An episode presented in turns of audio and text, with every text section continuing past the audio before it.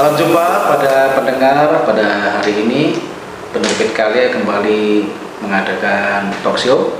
Tema kali ini lebih seru daripada yang kemarin tentang penerbitan buku. Narasumber kita Bang Vincentius Tepu selaku owner juga dari Ya, owner ya. owner itu apa? Oh, sejenis makanan ringan atau Owner lah bilang. owner loh. Baik Bang, eh, kita tadi bicara tentang penerbitan buku ya.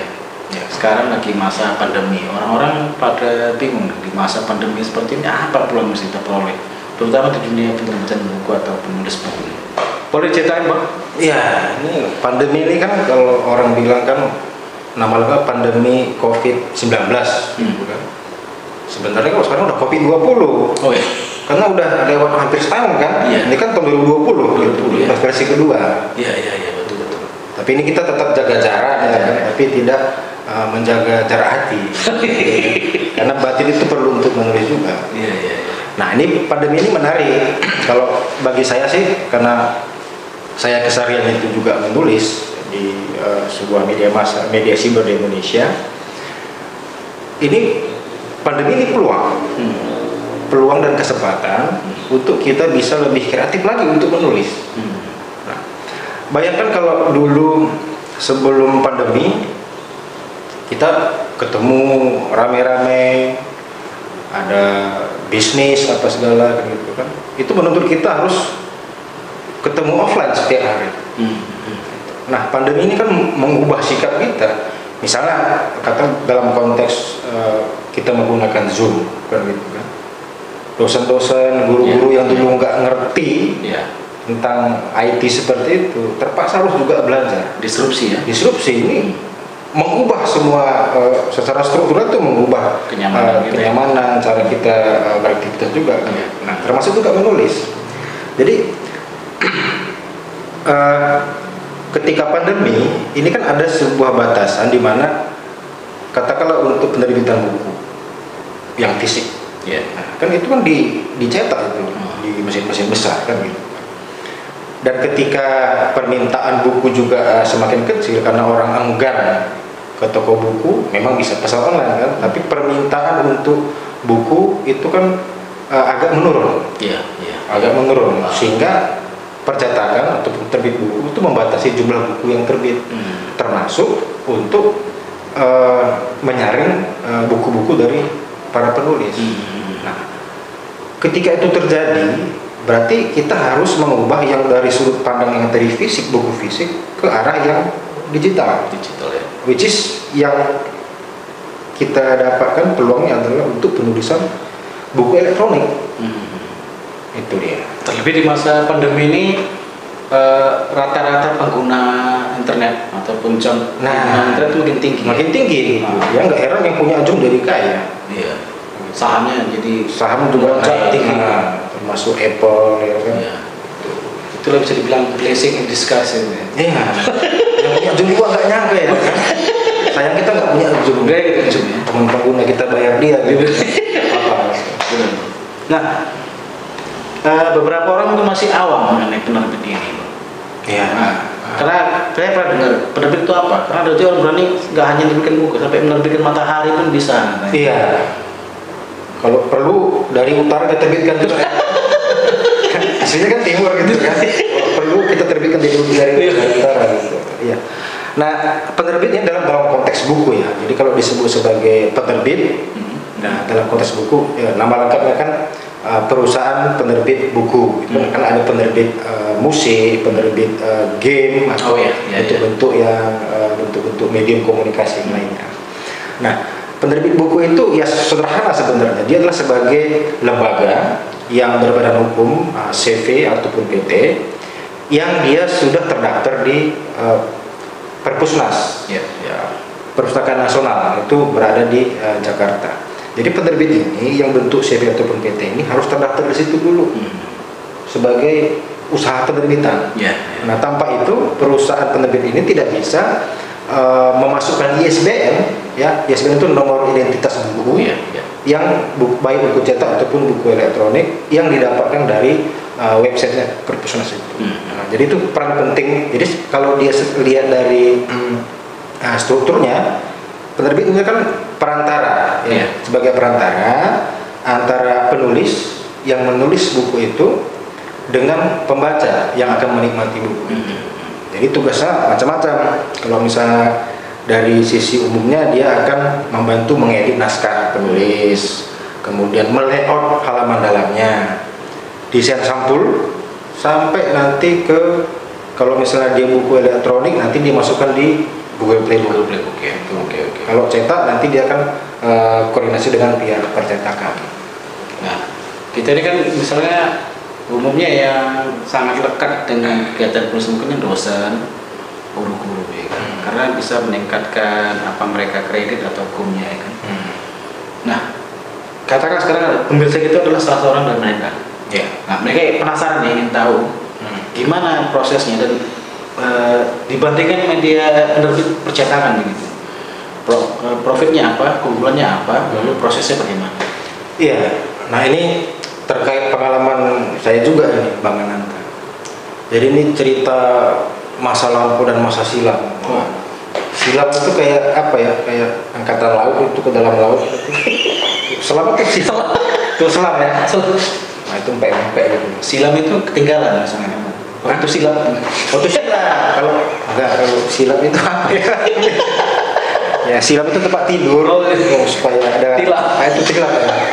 Iya, ini masa silam dan masa lampau. Di tahun cerita tahun 2004. Ini Oh. masih ini masih kuliah, masih kuliah.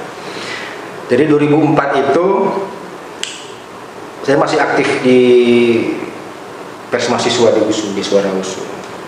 Itu saking semangat semangatnya menulis lah di situ ya, menulis berita, kemudian melihat senior tuh menulis artikel.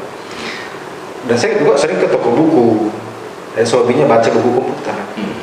Jadi di sekali peristiwa saya lihat di buku Gramedia, aku komputer kan, itu kebetulan buku Photoshop. Oh iya iya iya. Kalau nggak lupa versi berapa versi lama lah tahun 2004. Saya buka, lihat di belakang, penulis adalah mahasiswa komputer Institut Teknologi Bandung. Mahasiswa gitu ya kan, mahasiswa. Nah, apa beda mahasiswa Medan Dengan dengan Bandung gitu sama-sama makan nasi nasinya kan sama kan Iya. berasnya juga ya ada butuhnya. Hah? yang tadi Oh. belum dipisahkan tadi kan berasnya juga dari tanah Indonesia airnya sama mungkin mungkin dia makan beras kosmos kali ya kan? kalau kita beras yang beras curah itu namanya cukup murah nah saya coba membandingkan itu kan ternyata walaupun kita mahasiswa ternyata penerbit itu memberikan satu peluang kepada siapa saja untuk menulis Hmm. Nah, di situ saya coba menulis buku sendiri, saya kirim dan itu terbit tahun 2005. 2005 ya. Syukurnya ada oleh penerbit Rex Media Koputindo. Berarti setahun setelah ngeliat buku inspirasi itu ya. Iya, dari situ, ya aneh juga kok gara-gara itu saya bisa terdorong untuk menulis. Iya. Tapi skripsinya selesai telat. Jadi buku siap terbit, Iya. baru skripsi menyusul kemudian. Seperti perselingkuhan ini. Iya. Lebih seru sama selingkuhan ya. Iya. Jadi itu, jadi makanya tapi ada juga muncul permasalahan di situ ya. Hmm. Artinya 2005 saya nulis, kemudian justru 2004 juga nulis juga buku elektronik diterbitkan oleh Skyver di eh, internet. Itu eh, aku nulis tentang desain grafis. Kemudian 2009 nulis lagi tentang desain grafis CorelDRAW. Nah, permasalahannya yang di buku pertama yang 2005 tadi eh, se- memang kita dipaksa untuk percaya dengan penerbit itu Iya, iya, iya. gitu bahwasanya oh dicetak sekian eksemplar eh, Laku sekian. laku sekian royalti dibagi per semester ya memang nggak laku jadi di buku itu sampai sampai Gramedia di Gramedia buset diskon 50% buku saya itu tadi. Supaya laku. supaya laku kan? Faktanya laku. tapi nggak nggak nggak sampai juga gitu. Sampai juga. kita percaya oh mungkin nggak laku walaupun sudah di diskon gitu ya kan? Nah, itu kenyataannya nah termasuk buku-buku yang lain juga Eh, yang paling menyakitkan waktu yang buku 2009 itu tentang buku Koretra waktu Iya. itu kan? Ah, penerbitnya saya kasih gula di, di Bandung itu juga. Sudah terbit? Saya cek di Bandung Gramedia ada, di Surabaya ada buku itu. Oke. Nah, tapi royalti enggak. Oh, jadi Pak ke pengalaman ketika eh, memberikan karya di percetakan, Iya. kita secara tidak langsung dipaksa untuk percaya dengan pihak penerbit itu ya. Iya.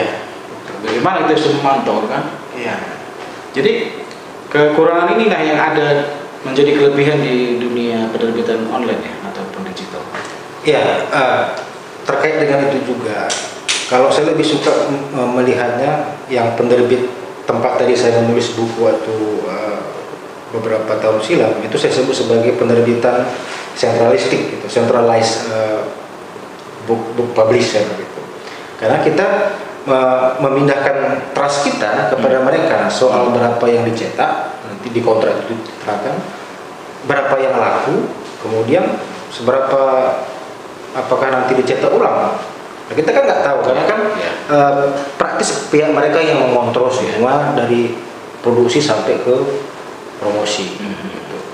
nah ternyata dalam perkembangannya di Indonesia sama seperti di luar negeri setiap orang bisa menerbitkan sendiri buku mereka baik yang dengan tidak menggunakan uh, ISBN nomor identitas buku itu ataupun menggunakan uh, ISBN tapi lewat penerbit yang yang tadi yang bu- bukan bukan mainstream seperti itu ya gitu. Iya, jadi ada iya. penerbit yang memang genrenya berbeda Mhm. gitu makanya penerbit yang saya sebut itu berbeda kita sebut saja sebagai penerbit buku yang non mainstream Mhm. gitu. jadi sifatnya kebalikannya jadi kalau penerbit yang mainstream seperti yang di ibu kota itu mereka lah eh, yang memberikan dana kemudian energi mereka untuk menerbitkan buku itu. Mulai dari eh, penyuntingan naskah desain sampu cetak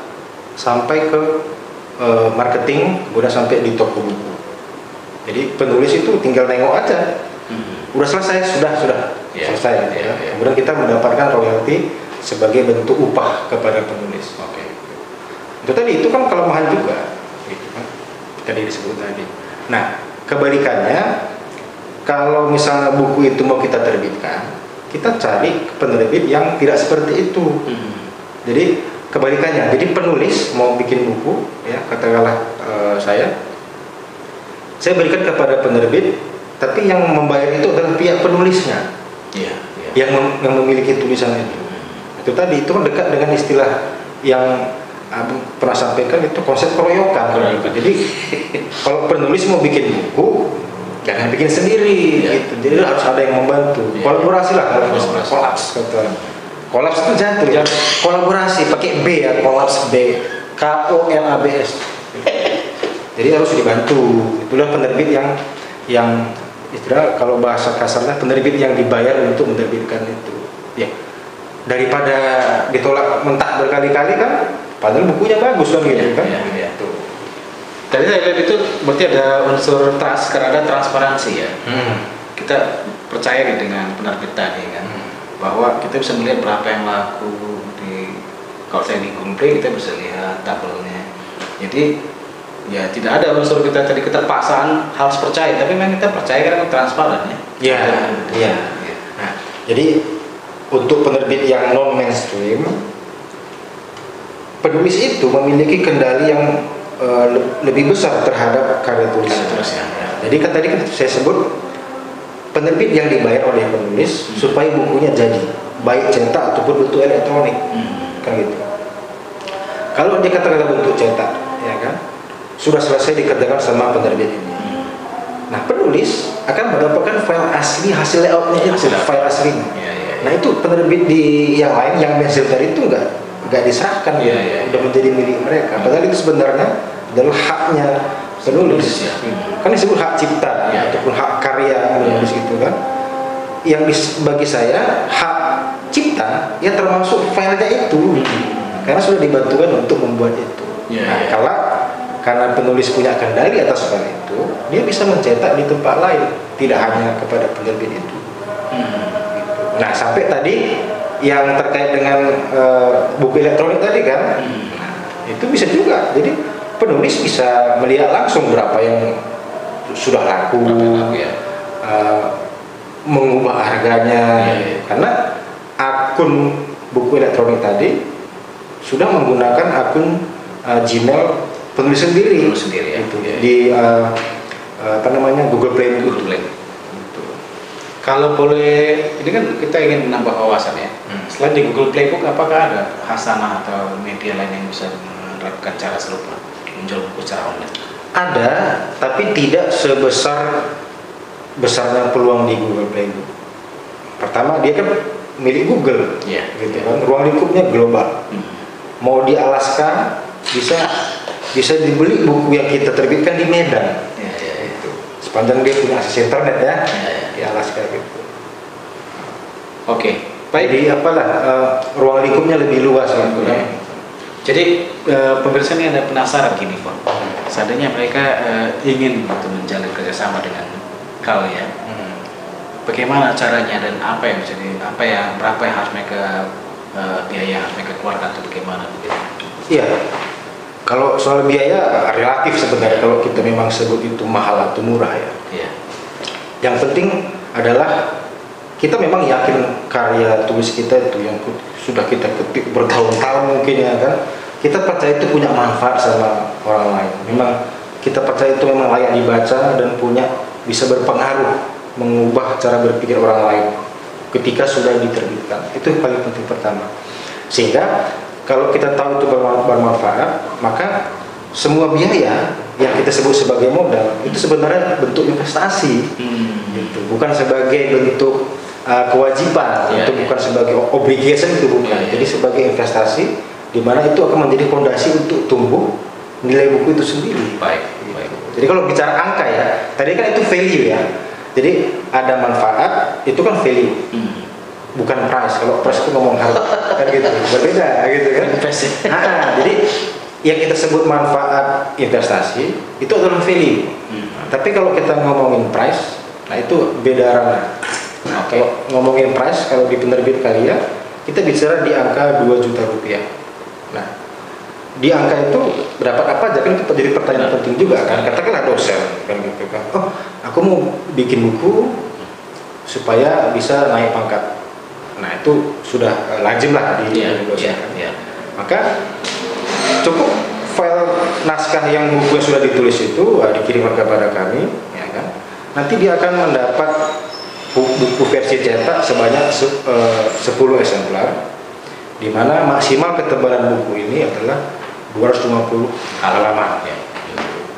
Nanti kita bantu untuk me- melayout, kemudian kita uh, edit ataupun kita sunting naskahnya dalam dalam skala minor, termasuk desain sampul, sampai nanti kita bikin versi ibunya Hmm.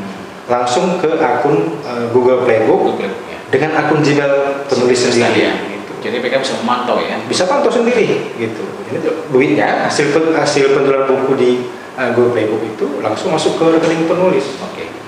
Jadi sekarang tinggal eh, si penulis mempromosikan karyanya itu agar memperoleh keuntungan sebesar besar. Iya, gitu. Itu tadi karena dia punya kendali terhadap buku itu. Betul. Dan kita sebagai penerbit itu tidak memiliki kendali atas uh, promosi itu. Iya, iya. Kita cukup berhenti di proses produksinya yang tadi dari penyuntingan naskahnya, layout halaman dalam, desain sampul, sampai upload ke Google Playbook itu.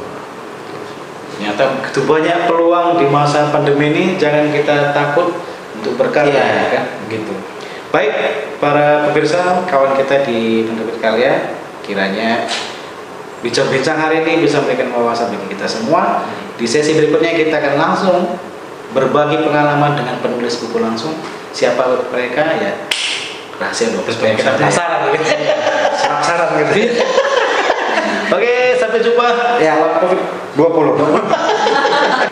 Oh, Jadi Pak pengalaman ketika eh, memberikan karya di percetakan, Iya. Kita secara tidak langsung dipaksa untuk percaya dengan pihak penerbit itu ya. Iya. Bagaimana itu bisa memantau kan? Iya. Jadi kekurangan inilah yang ada menjadi kelebihan di dunia penerbitan online ya ataupun digital. Ya, eh, terkait dengan itu juga.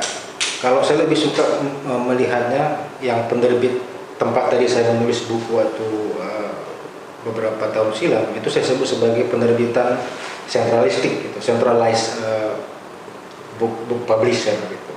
Karena kita uh, memindahkan trust kita kepada mereka soal berapa yang dicetak nanti di kontrak itu diterapkan berapa yang laku kemudian seberapa apakah nanti dicetak ulang nah, kita kan nggak tahu karena kan Ya. uh, praktis pihak mereka yang mengontrol semua dari produksi sampai ke promosi Mhm. gitu.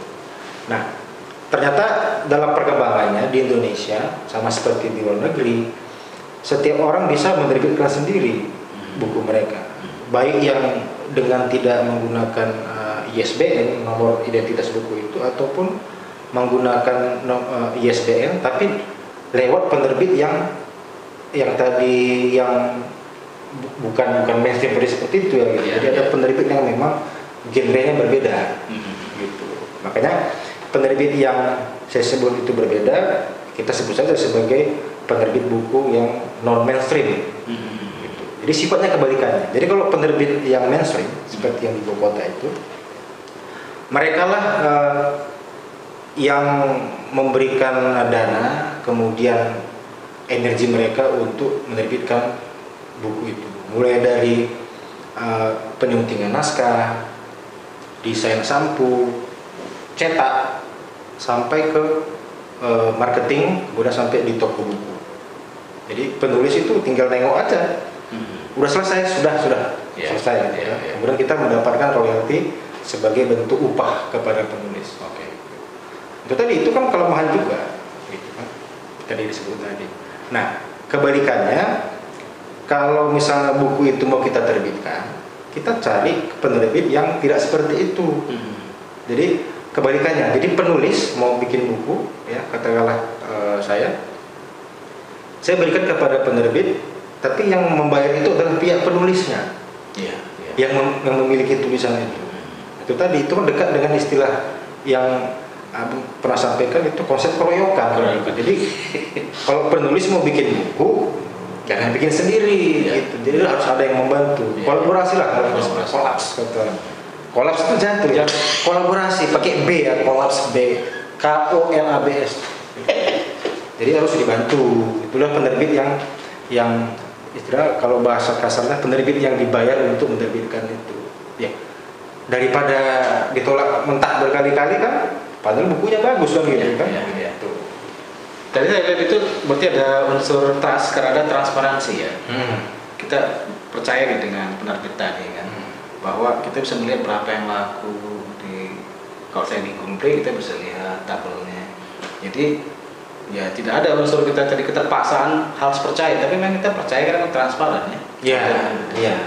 Nah, jadi untuk penerbit yang non mainstream, penulis itu memiliki kendali yang le- lebih besar terhadap karya tulisan. Terus ya. ya. Jadi kan tadi kan saya sebut penerbit yang dibayar oleh penulis supaya bukunya jadi baik cetak ataupun bentuk elektronik Hmm. kan gitu.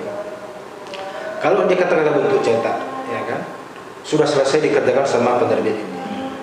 Nah penulis akan mendapatkan file asli hasil layoutnya itu, Hasil file aslinya. Iya, iya. Nah itu penerbit di yang lain yang mainstream tadi itu enggak enggak diserahkan, Iya, iya, udah menjadi milik mereka. Padahal itu sebenarnya adalah haknya penulis. Penulis, ya. Kan disebut hak cipta Iya. ataupun hak karya menulis gitu kan. Yang bagi saya hak cipta ya termasuk filenya itu karena sudah dibantukan untuk membuat itu. Iya, nah, iya. kalau karena penulis punya kendali atas file itu, dia bisa mencetak di tempat lain, tidak hanya kepada penerbit itu. Hmm. Nah, sampai tadi yang terkait dengan eh, buku elektronik tadi kan, Hmm. itu bisa juga. Jadi penulis bisa melihat langsung berapa yang sudah laku, laku ya? eh, mengubah harganya, Iya, iya. karena akun buku elektronik tadi sudah menggunakan akun eh, Gmail penulis sendiri, Penulis sendiri ya. Itu. Iya, iya. di eh, apa namanya Google Play Google Play. Kalau boleh, ini kan kita ingin menambah wawasan ya. Hmm. Selain di Google Playbook, apakah ada Hasanah atau media lain yang bisa menerapkan cara serupa buku secara online? Ada, tapi tidak sebesar besarnya peluang di Google Play. Pertama dia kan milik Google, Iya. gitu kan. Ruang lingkupnya global. Hmm. Mau di Alaska bisa bisa dibeli buku yang kita terbitkan di Medan. Ya, ya, ya. Gitu. Sepanjang dia punya akses internet ya, Ya, ya. di Alaska gitu. Oke, baik. Jadi apalah eh, ruang lingkupnya lebih luas gitu kan. Jadi eh, pemirsa ini ada penasaran gini Pak. Seandainya mereka eh, ingin gitu menjalin kerjasama dengan kau ya, Hmm. bagaimana caranya dan apa yang bisa di, apa yang berapa yang harus mereka eh, biaya harus mereka keluarkan atau bagaimana? Iya. Kalau soal biaya relatif sebenarnya kalau kita memang sebut itu mahal atau murah ya. Iya. Yang penting adalah kita memang yakin karya tulis kita itu yang sudah kita ketik bertahun-tahun mungkin ya kan. Kita percaya itu punya manfaat sama orang lain. Memang kita percaya itu memang layak dibaca dan punya bisa berpengaruh mengubah cara berpikir orang lain ketika sudah diterbitkan. Itu yang paling penting pertama. Sehingga kalau kita tahu itu berma- bermanfaat, maka semua biaya yang kita sebut sebagai modal itu sebenarnya bentuk investasi Hmm. gitu. bukan sebagai bentuk uh, kewajiban Iya, itu iya. bukan sebagai obligation itu bukan Iya, iya. jadi sebagai investasi di mana itu akan menjadi fondasi untuk tumbuh nilai buku itu sendiri Baik, baik. jadi kalau bicara angka ya tadi kan itu value ya jadi ada manfaat itu kan value Hmm. bukan price kalau price itu ngomong harga kan gitu berbeda gitu kan Invest ya. nah, jadi yang kita sebut manfaat investasi itu adalah value Hmm. tapi kalau kita ngomongin price, nah itu beda ranah. Nah, Oke. kalau ngomongin price, kalau di penerbit kalian, kita bicara di angka 2 juta rupiah. Nah, di angka itu berapa apa aja kan itu jadi pertanyaan Benar. penting juga kan. Katakanlah dosen kan gitu kan. Oh, aku mau bikin buku supaya bisa naik pangkat. Nah, itu sudah eh, lazim lah di di dosen. iya, kan. iya. Maka cukup file naskah yang buku yang sudah ditulis itu uh, dikirimkan kepada kami, ya kan. Nanti dia akan mendapat buku versi cetak sebanyak se- uh, 10 eksemplar, di mana maksimal ketebalan buku ini adalah 250 halaman. Ya. Nanti kita bantu untuk me- melayout, kemudian kita uh, edit ataupun kita sunting naskahnya dalam, dalam skala minor, termasuk desain sampul, sampai nanti kita bikin versi e-booknya Hmm. langsung ke akun uh, Google Playbook Google. Dengan akun Gmail penulis sendiri. ya. Gitu. Jadi mereka bisa memantau ya. Bisa pantau sendiri, gitu. Tuh duitnya hasil pen- hasil penjualan buku di uh, Google Playbook itu langsung masuk ke rekening penulis. Oke. Jadi sekarang tinggal eh, si penulis mempromosikan karyanya itu agar memperoleh keuntungan sebesar-besar. Iya, gitu. Itu tadi karena dia punya kendali terhadap buku itu Betul. dan kita sebagai penerbit itu tidak memiliki kendali atas uh, promosi itu. Iya, iya. Kita cukup berhenti di proses produksinya yang tadi dari penyuntingan naskahnya, layout halaman dalam, desain sampul sampai upload ke Google Playbook. Ternyata begitu banyak peluang di masa pandemi ini, jangan kita takut untuk berkarya, Iya. ya kan? Gitu. Baik, para pemirsa, kawan kita di penerbit karya, kiranya bincang-bincang hari ini bisa memberikan wawasan bagi kita semua. Di sesi berikutnya kita akan langsung berbagi pengalaman dengan penulis buku langsung. Siapa mereka ya rahasia dong supaya kita penasaran gitu. Gitu. Oke, sampai jumpa. Ya.